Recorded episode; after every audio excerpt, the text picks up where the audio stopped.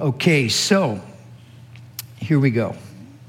Coming to our teaching this morning, as we've been looking at living the Christian life, we've come to the issue of family relationships and instruction to wives, husbands, children, parents.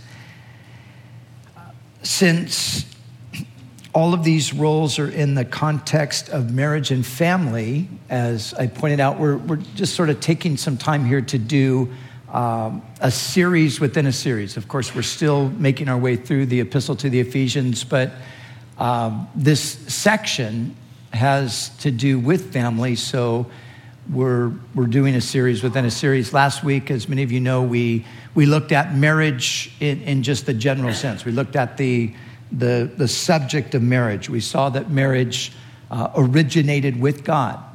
We saw uh, that God has a specific purpose in marriage, and we also looked at how it is that we might uh, glorify God in our marriages. So today we come to a consideration of the specific roles within marriage, beginning today with the wives. So Paul starts here in the 22nd verse uh, with these words um, Wives, be submissive to your own husbands as unto the Lord.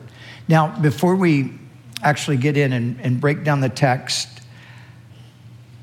before we consider the details of the command, I want to remind you that these instructions uh, to both wives and husbands are said by Paul to be a picture of something bigger. And I think that this is really the place that we have to start because, as many of you will agree, the verses that we're going to uh, look at over the next few weeks are uh, some of the most challenging verses in all of Scripture, in as much as they're, they're telling us you know, how to live in the context of the marital relationship. And to, to some extent, we look at some of it and say, oh, you know, this is tough. This is challenging. This is hard. So I think, though, it will help us as we consider these commands, it will help us to keep the bigger picture in mind. Remember, these things are ultimately a picture of Christ and the church. So it's important to remember, wives, I'll address you first because that's where we start today, but it's important to remember that what you are doing when you submit to your husband is a living illustration of how the church relates to the Lord. And likewise, husbands, what you're doing when you love your wife sacrificially as Christ loved the church, that is as well a living illustration of the relationship between Christ and his church. This should be the lens through which we see and understand these commands. If we see it this way, if we take it uh, out of the, the realm of just my own personal marital experience, that's of course important, but we've got to see it in the, the larger light of the gospel here. And I think if we do that, I think it will be helpful when we are personally challenged by these commands to be able to go back and remember wait a second, this isn't just simply about um, a wife submitting to her husband. This isn't simply about the husband loving and cherishing his wife. It's about something greater than that. It's about Christ and the church. So, the word submit. It's an evil word to some. The word itself was often used in a military context, and it simply means to place oneself under the authority of another, as in subordination to a superior officer. Now, this, this word itself and this command here to the wives has been so uh, misunderstood, misinterpreted, misapplied uh, over the long history of the church. So it's important that we really consider what's being said here today. So when, when Paul says to the wife, Wife, submit to your own husbands as unto the Lord, does this mean that women are spiritually or mentally inferior to men? The answer is obviously no. It doesn't mean that at all. But think about a few things here with me on this. Uh, is Jesus inferior to God the Father because he submits to him? The answer is no. We know the biblical teaching of the equality of the Father and the Son, yet Jesus is in a subservient role to the Father. Uh, are church members inferior to church elders because they are uh, called to submit to them? Again, the answer is no. It's not a matter of um, inferiority, it's not a matter of uh, supremacy, it's a matter of order. God is a God of order. In a military situation, is a sergeant an inferior human being because he is subject to his captain? No, of course not. Neither is the wife inferior to the husband. Submission is part of God's plan. This is the way life works, according to the uh, one who uh, all life originates from, according to God. So, man and woman are equal in the sense that they bear God's image equally. In the partnership of two spiritually equal human beings, man and woman, the man bears the primary responsibility to lead the partnership in a God glorifying way. The wife's call to submit shows the biblical principle of male headship, which is modeled, as we read here in the text, after Christ, the head of the church. So remember that term uh, male headship. Male headship, the antithesis of male headship is male dominance. And this is where the confusion has come in sometimes. Male dominance is the assertion of man's will over the woman's will, heedless of her spiritual equality, her rights, and her value. The Bible does not teach or condone in any way male dominance. See, that's, that's where the confusion has come in. Some people have interpreted the very command uh, for the woman to submit to the man as um, giving the, the man a position of dominance over the woman. But the Bible does not teach that, it does not condone that in any way. As a matter of fact, the teaching of the New Testament flew right in the face uh, of the views generally held at the time. So we don't realize it so much today, but the New Testament was truly the, the most liberating factor in the history of women. And I'll show you that in just a moment. But as we go back and we look at the, the context at the time, uh, whether it was the Jews or whether it was the Greeks or whether it was the Romans, uh, in, in each case, culturally, the attitude toward women was really more like one of um, male dominance over women. Take the Jews, for example. To the rabbis, and they were the you know, spiritual instructors of the Jews, uh, to the rabbis, women were servants. In fact, the rabbis taught the men to pray like this God, I thank you that I am not a Gentile, a slave, or a woman. Amen. That was a prayer. That was a rabbinically uh, structured prayer. They also said things like this He who talks with a woman in public brings evil upon himself. They said, One is not so much as to greet a woman publicly. They said this let the words of the law be burned rather than committed to a woman. And then a, a really extreme statement. If a man teaches his daughter the law, it was though he taught her lechery. So, this is a completely distorted perspective on women coming from the Jewish culture uh, of the time. Now, the Greeks were ap- absolutely um, in the same kind of a situation. One Athenian orator and statesman said this We have courtesans, a courtesan was a high class prostitute, uh, for the sake of pleasure, we have concubines for the sake of daily cohabitation and we have wives for the purpose of having children legitimately and being faithful guardians for our household affairs.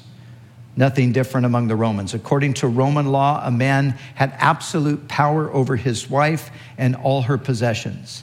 He could divorce her at any time for any offense whatsoever. He had full authority to chastise his wife and, in some cases, even to kill her to kill his wife for a non adulterous offense, the husband ordinarily required the consent of an extended family tribunal, but in the case of adultery, no such consent was necessary.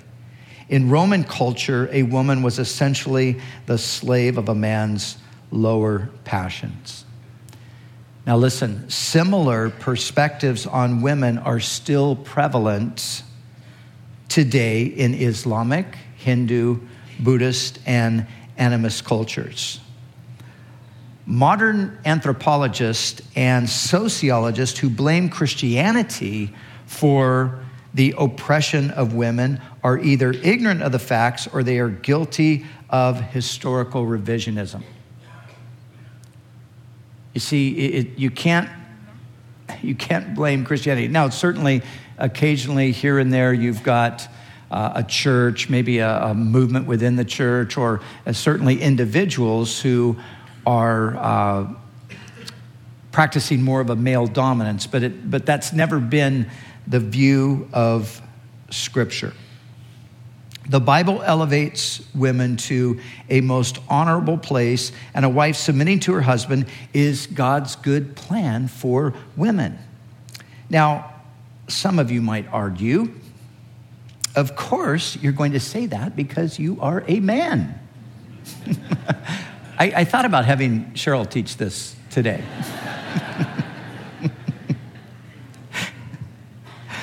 and of course, the Bible says that because the Bible uh, is the byproduct, they say, of a male dominated culture. And it's true that the Bible was written in the context to a large degree of a male dominated culture, but this is where we see the radical difference between the Bible's teaching about women and the views universally held at the time.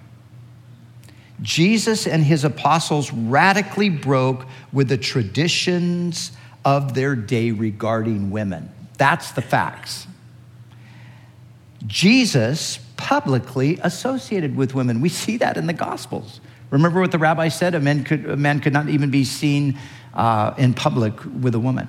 Jesus was seen in public with women. He, he publicly uh, associated with them. Not only that, he called women to be his disciples and allowed them to serve in the ministry along with him. And as you read through the Gospels, you find these references to these various women that were there. And in some cases, they were actually, even as Jesus would travel from place to place, there, those certain groups of women traveled along with them.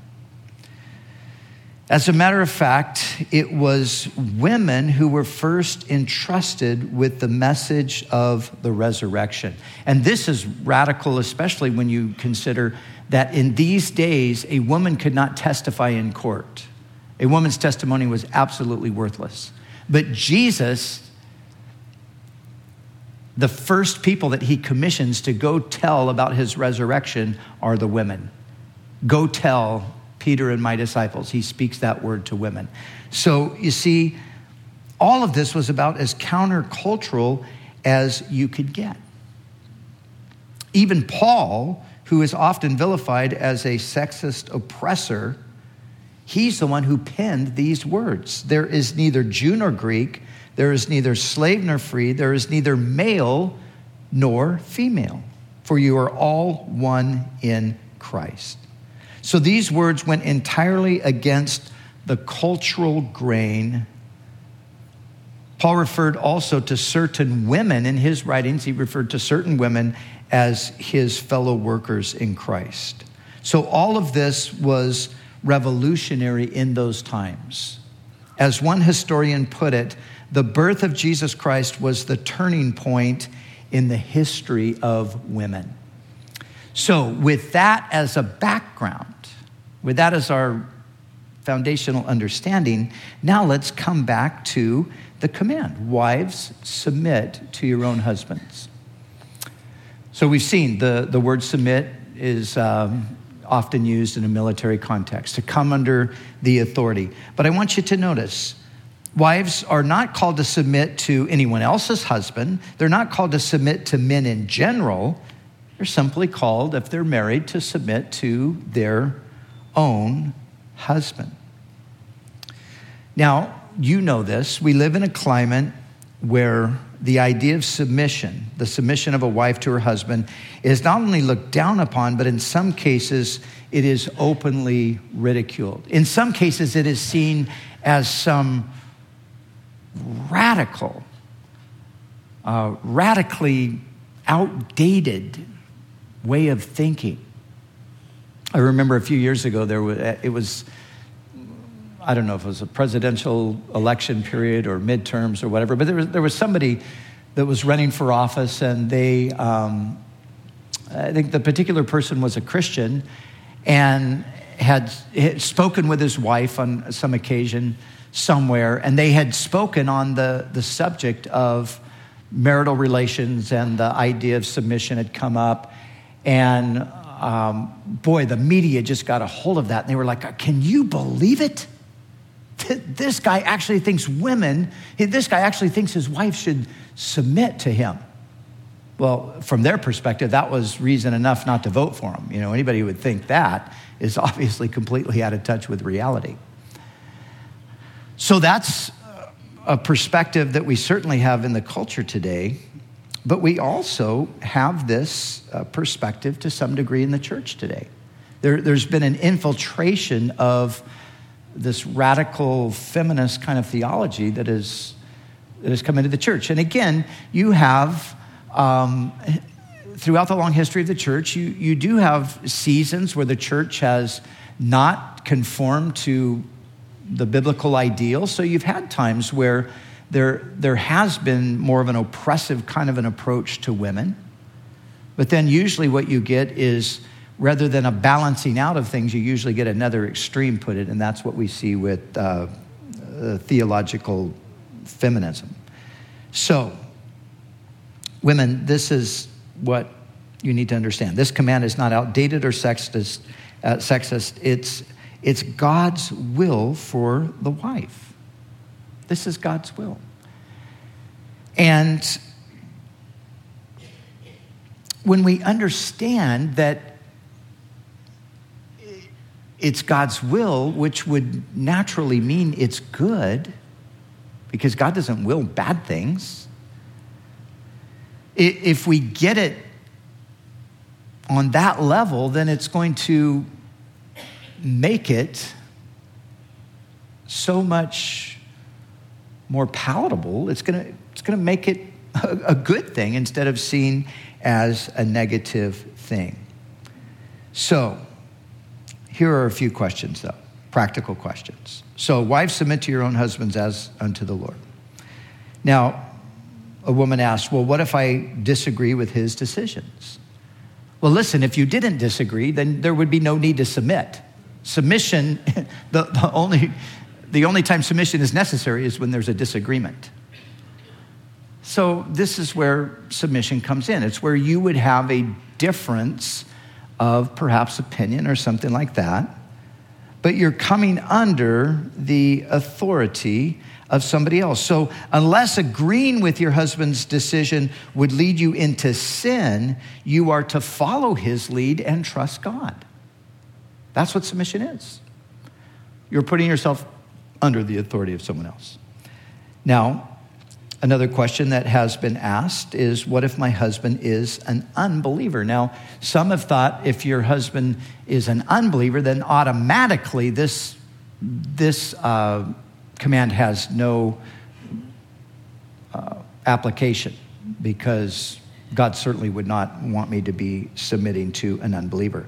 But Peter said in 1 Peter 3 1, he said, Wives, be submissive to your own husbands, that even if some do not obey the word. Now, he's talking about the situation where a woman would be married to an unbelieving man. He doesn't obey the word.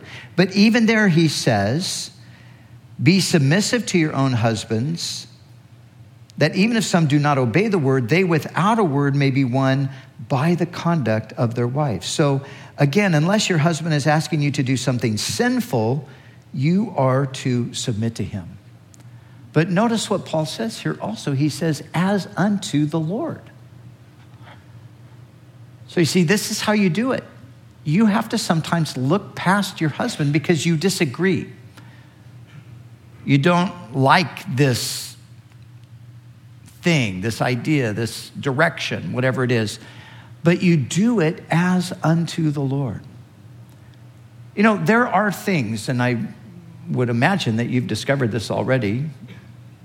You will if you haven't yet. But you know, there are things that God will require us to do as Christians that we don't necessarily like. We don't necessarily want to, you know, just purely from the standpoint of, of our flesh. But we do it as unto the Lord. You know, there are, there are people that I might say, well, you know, I don't want to forgive that person. That person's really hurt me. That person's been uh, cruel and hateful. And, and they've really gone out of their way to make my life miserable. I don't want to forgive that person. But the Lord says, Well, I want you to. I'm calling you to. So even though I might not want to do that as unto the Lord, I do it because I want to please Him and I know in the end that what He wants me to do is the right thing. So, in some senses, it's, it's like that in the marital relationship there are times when you, you have to look beyond your husband and you have to look to the Lord and you have to say, okay, uh, Lord, I'm going to do this as unto you. And I'm going to do this because of the bigger picture that I'm, I'm a representative, the woman uh, would say. I'm a representative of the church. This is how the church responds to the Lord. So I'm, I'm going to do it on that basis. Now, Paul, here in the context, he talks about the headship of Christ. So Christ is the head of the church, He is the Savior of the body. And so, likewise, the husband is the head of the wife. So, as we go back, and Paul does here in the passage, as I pointed out previously, he takes us back to Genesis. He takes us back to the beginning. He takes us back to God's uh, original plan. And there, of course, we have Adam and Eve. And we see the order man was made first, and then the woman comes after that. And we see there that the woman was made from and for the man. And we also read in Genesis that the male and female together, they are together collectively referred to as man, not as woman. So again, it's a matter of order. It's a matter of order. It's a matter of following God's order of things. And a marriage will be dysfunctional if we refuse to follow the order. So, uh, when a woman is trying to lead in the relationship, it doesn't work simply because it was not made to work that way. See, there are things that are made to work a certain way, and if you try to do them differently, they don't work. And this is one of those cases. But again, let me just restate this. This isn't a matter of uh, any kind of superiority.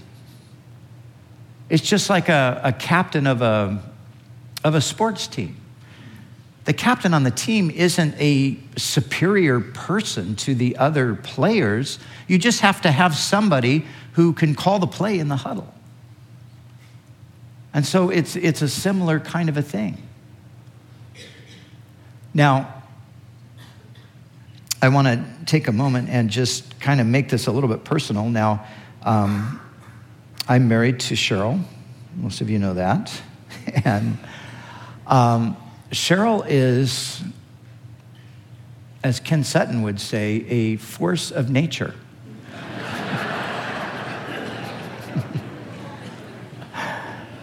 you know, my wife is super smart. Um, you know, she's, she's very dynamic. She's very strong.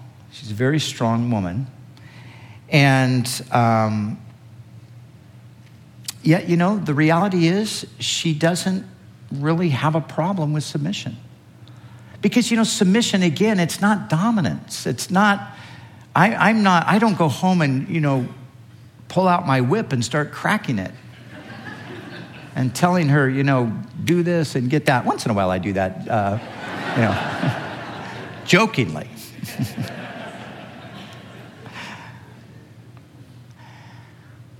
but, you know, not saying that we have like the perfect marital situation, but what I want to do is just express that, you know, we, we are doing what God says, but it's, it's, not a, it's not a bad thing. And submission, again, doesn't mean that I never consult her. I consult her quite often. I include her in almost everything. I will ask her advice, I will ask her counsel. Sometimes uh, I won't know what to do. So I'm going to go to her and say, What do you think?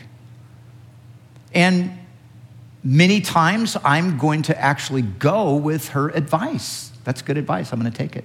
Occasionally, she'll come to me and say, I think this, that, the other thing. And I'll say, okay, great, but I don't agree, and we're not going to do it like that. And okay, that's, but you know, that, that's relatively rare, quite honestly. So I'm just trying to give you a picture of, and, and I think we're doing it right. I think we're doing it the way the Bible says to do it. But it's not this oppressive thing. And I'm, I'm saying this because I think whenever the term even comes up, whenever we hear this term, uh, you know, wives submit to your husbands, immediately there's this, this thought of oppression. There's this thought of suppression. But it's not that at all. Remember, God made us, He saw that the loneliness of man was not good. It's a complementary thing.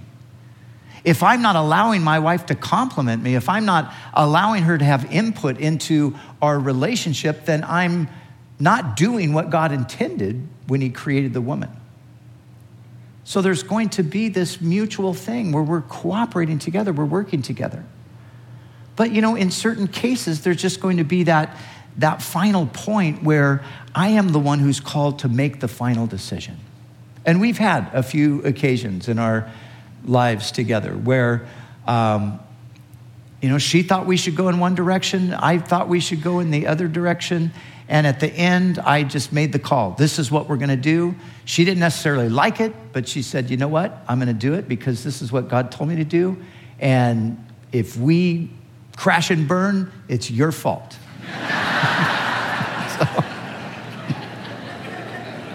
and she's willing to trust God with that. So that's, no, but you know, seriously, um, I'm, just, I'm just trying to express this is a good thing. This is a good thing. And she would say it's a good thing. And so the biblical picture is a beautiful picture. It's not about oppression, it's not about control, it's not about dominance. And if, as a man, if you've thought that is what this means, you are greatly mistaken. And we'll get to that over the next couple weeks when we look at the high call and the, and the command that God gives to men. And what you see here is you know, remember, you can't take these passages out of their context and isolate them. They're, yes, it starts with wives submit to your husbands as unto the Lord, but you have to carry on with the passage. It doesn't stop there. It, it says, and husbands, love your wives as Christ loved the church.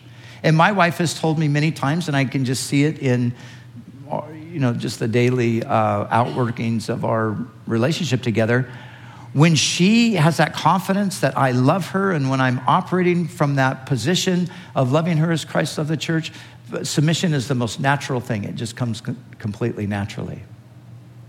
You know, the problem that often occurs, and the reason why we sometimes have problems, is because we fail to focus our attention on what we are directed to do, and we tend to be preoccupied with what our mate is called to do. So, first and foremost in the mind of the husband is, hey, my wife is to submit to me. First and foremost in the mind of the wife is, my husband's to love me as Christ loved the church. What should be first and foremost in the mind of the husband is, I'm to love my wife as Christ of the church. What should be first and foremost in the mind of the wife is, I'm to submit to him as unto the Lord. You see, the point is this you need to focus on what God has called you to do, and your mate needs to focus on what God has called them to do. And when you are both focusing on what God has called you to do, that's when it works. As long as I'm waiting for the other one, to do what God's told them to do. And that's the, the thing that's really taking up my thought process on all this. It's never going to get sorted out. I've got to just stop and say, you know what? This is what God's called me to do, and I am going to do my best by His grace to do that. And when both people do that, that's when marriage is good. That's when it is that good thing that God intended it to be. So, now, I want to just give one more point here before we close. But I wanted to just kind of get a bit of a fuller picture of what a godly wife is to aspire to be like and drawing from different places in the New Testament. And, and I want to just take it from Titus this morning, Titus chapter 2, uh, verses 3 through 5. Let me read it to you and then I'll briefly comment on each one of these things. So, Paul is writing to Titus. Titus is a church, he's an elder, and he's giving instruction for the believers. He says, The older women are to be reverent in behavior, not slanderers, not addicted to wine, teachers of good things, that they may admonish the young women to love their husbands, to love their children, to be discreet, chaste, homemakers, good, submissive to their own husbands. So that's the instruction there. Starts with the older women, presumably married, and then to the younger women who are also presumably married because they love their wives and their children. So, real quickly, what does he say? Number one, reverent in behavior. Ladies, reverent in behavior. What does that mean? It simply means this that, that your life is marked by a consciousness of God, that you're living in the presence of the Lord, that you're, that you're a, a godly woman, uh, to simplify it. That's, that's what he's referring to here not slanderers. The Greek word here is diabolos. That's the word from which we get uh, devil. And the, the devil means the slanderer. So he says to these women, uh, they're to exemplify godliness in their, in their speech. They're not to be slanderous, they're not to be gossips. And then he says, not addicted to wine. It was not uncommon in biblical times for women to become alcoholics, to become addicted to alcohol, seeking relief from the stress through uh, those kinds of things. Sometimes today, in uh, a woman's stress filled life, uh, they will turn to some sort of a sedative for relief. Paul says, no, we're not to do that. We're to obviously turn to the Lord. Then he says, teachers of good things.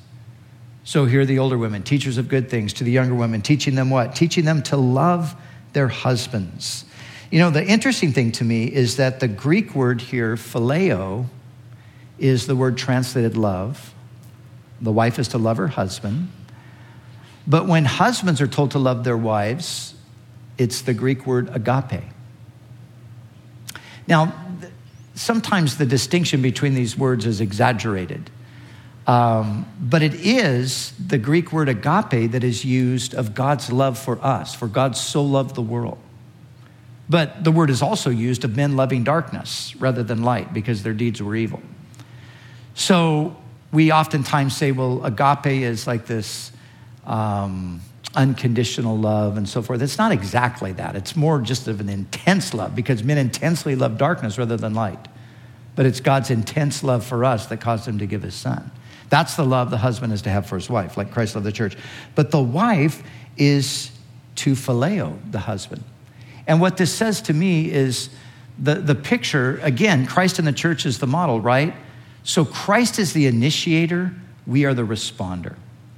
And so the Bible puts the wife in the, in the position of responder.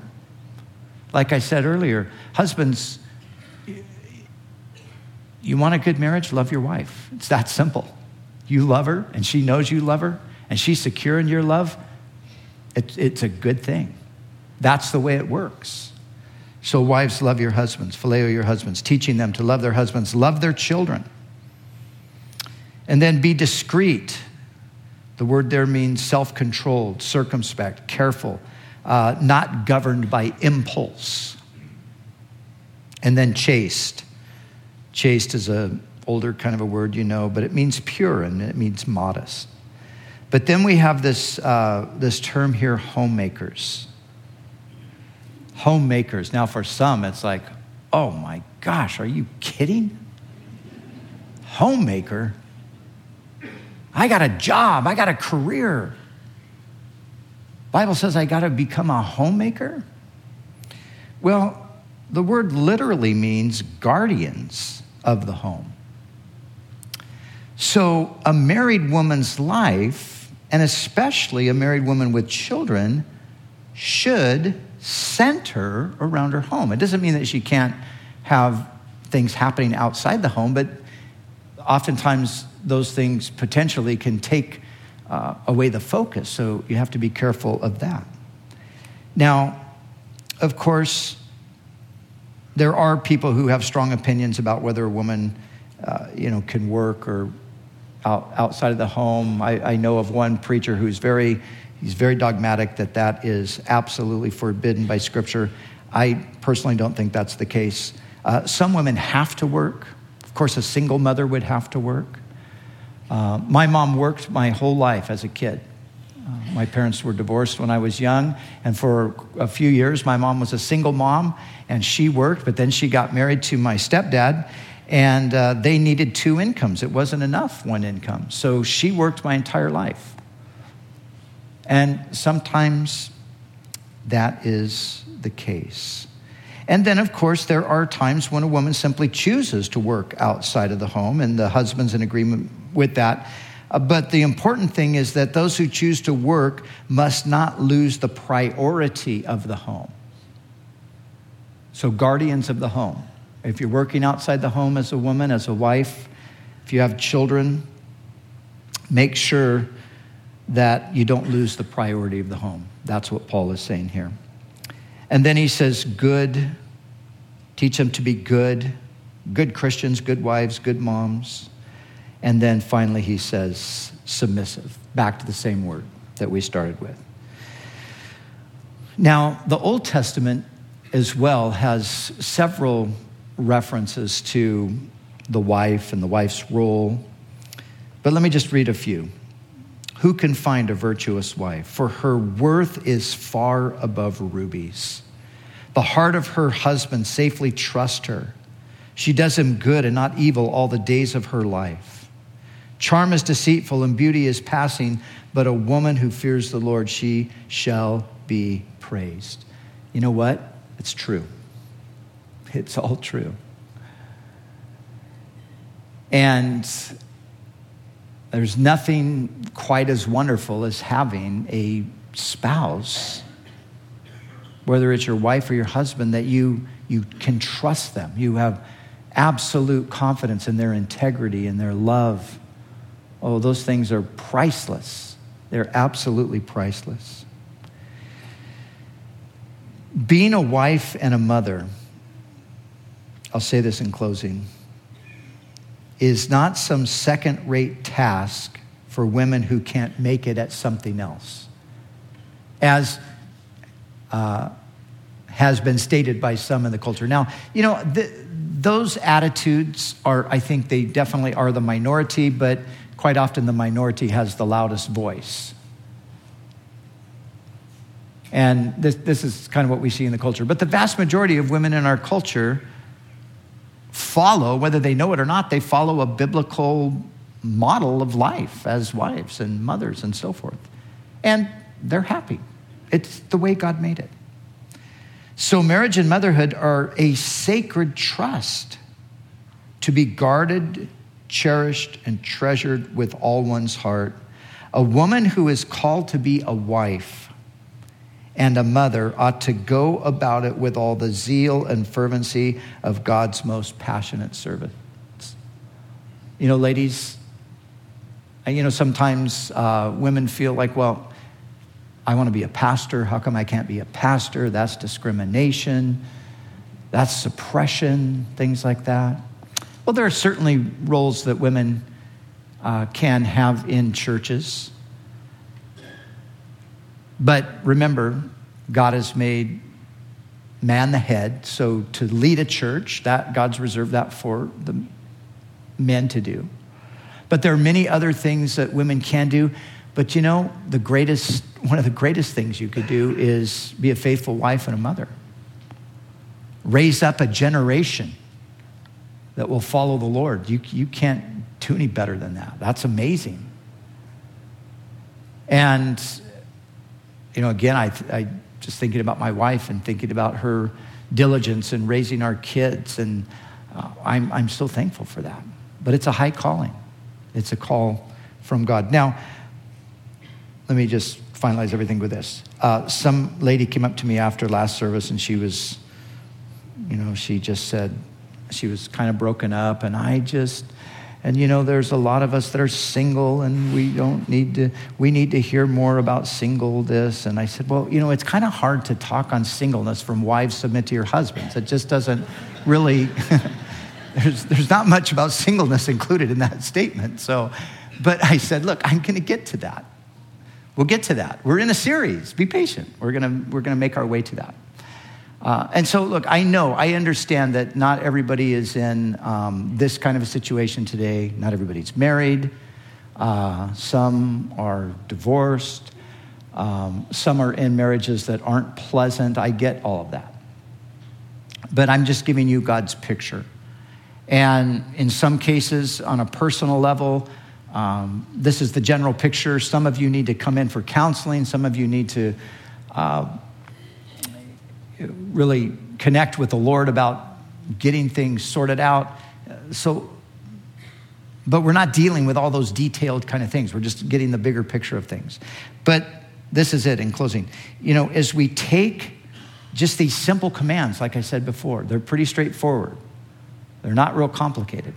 As we take these and sincerely seek to do them, the end result is good because marriage is God's good gift. And He wants you to have a good experience. And it's a blessing. And so take that to heart and let God take that simple truth of the goodness of this gift of marriage. And, and it, it's a good thing to be a wife, and it's a good thing to be a husband. It's a good thing to be a submissive wife. It's a great thing to be a loving husband and just take those simple things and apply them and watch how good it will get. Lord, thank you for these truths that are tested and tried throughout the ages. And we've just seen multitudes of examples of how you bless those who take your word to heart. And may we be among those who take your word to heart. And Lord, I would pray specifically today for the ladies, the wives here.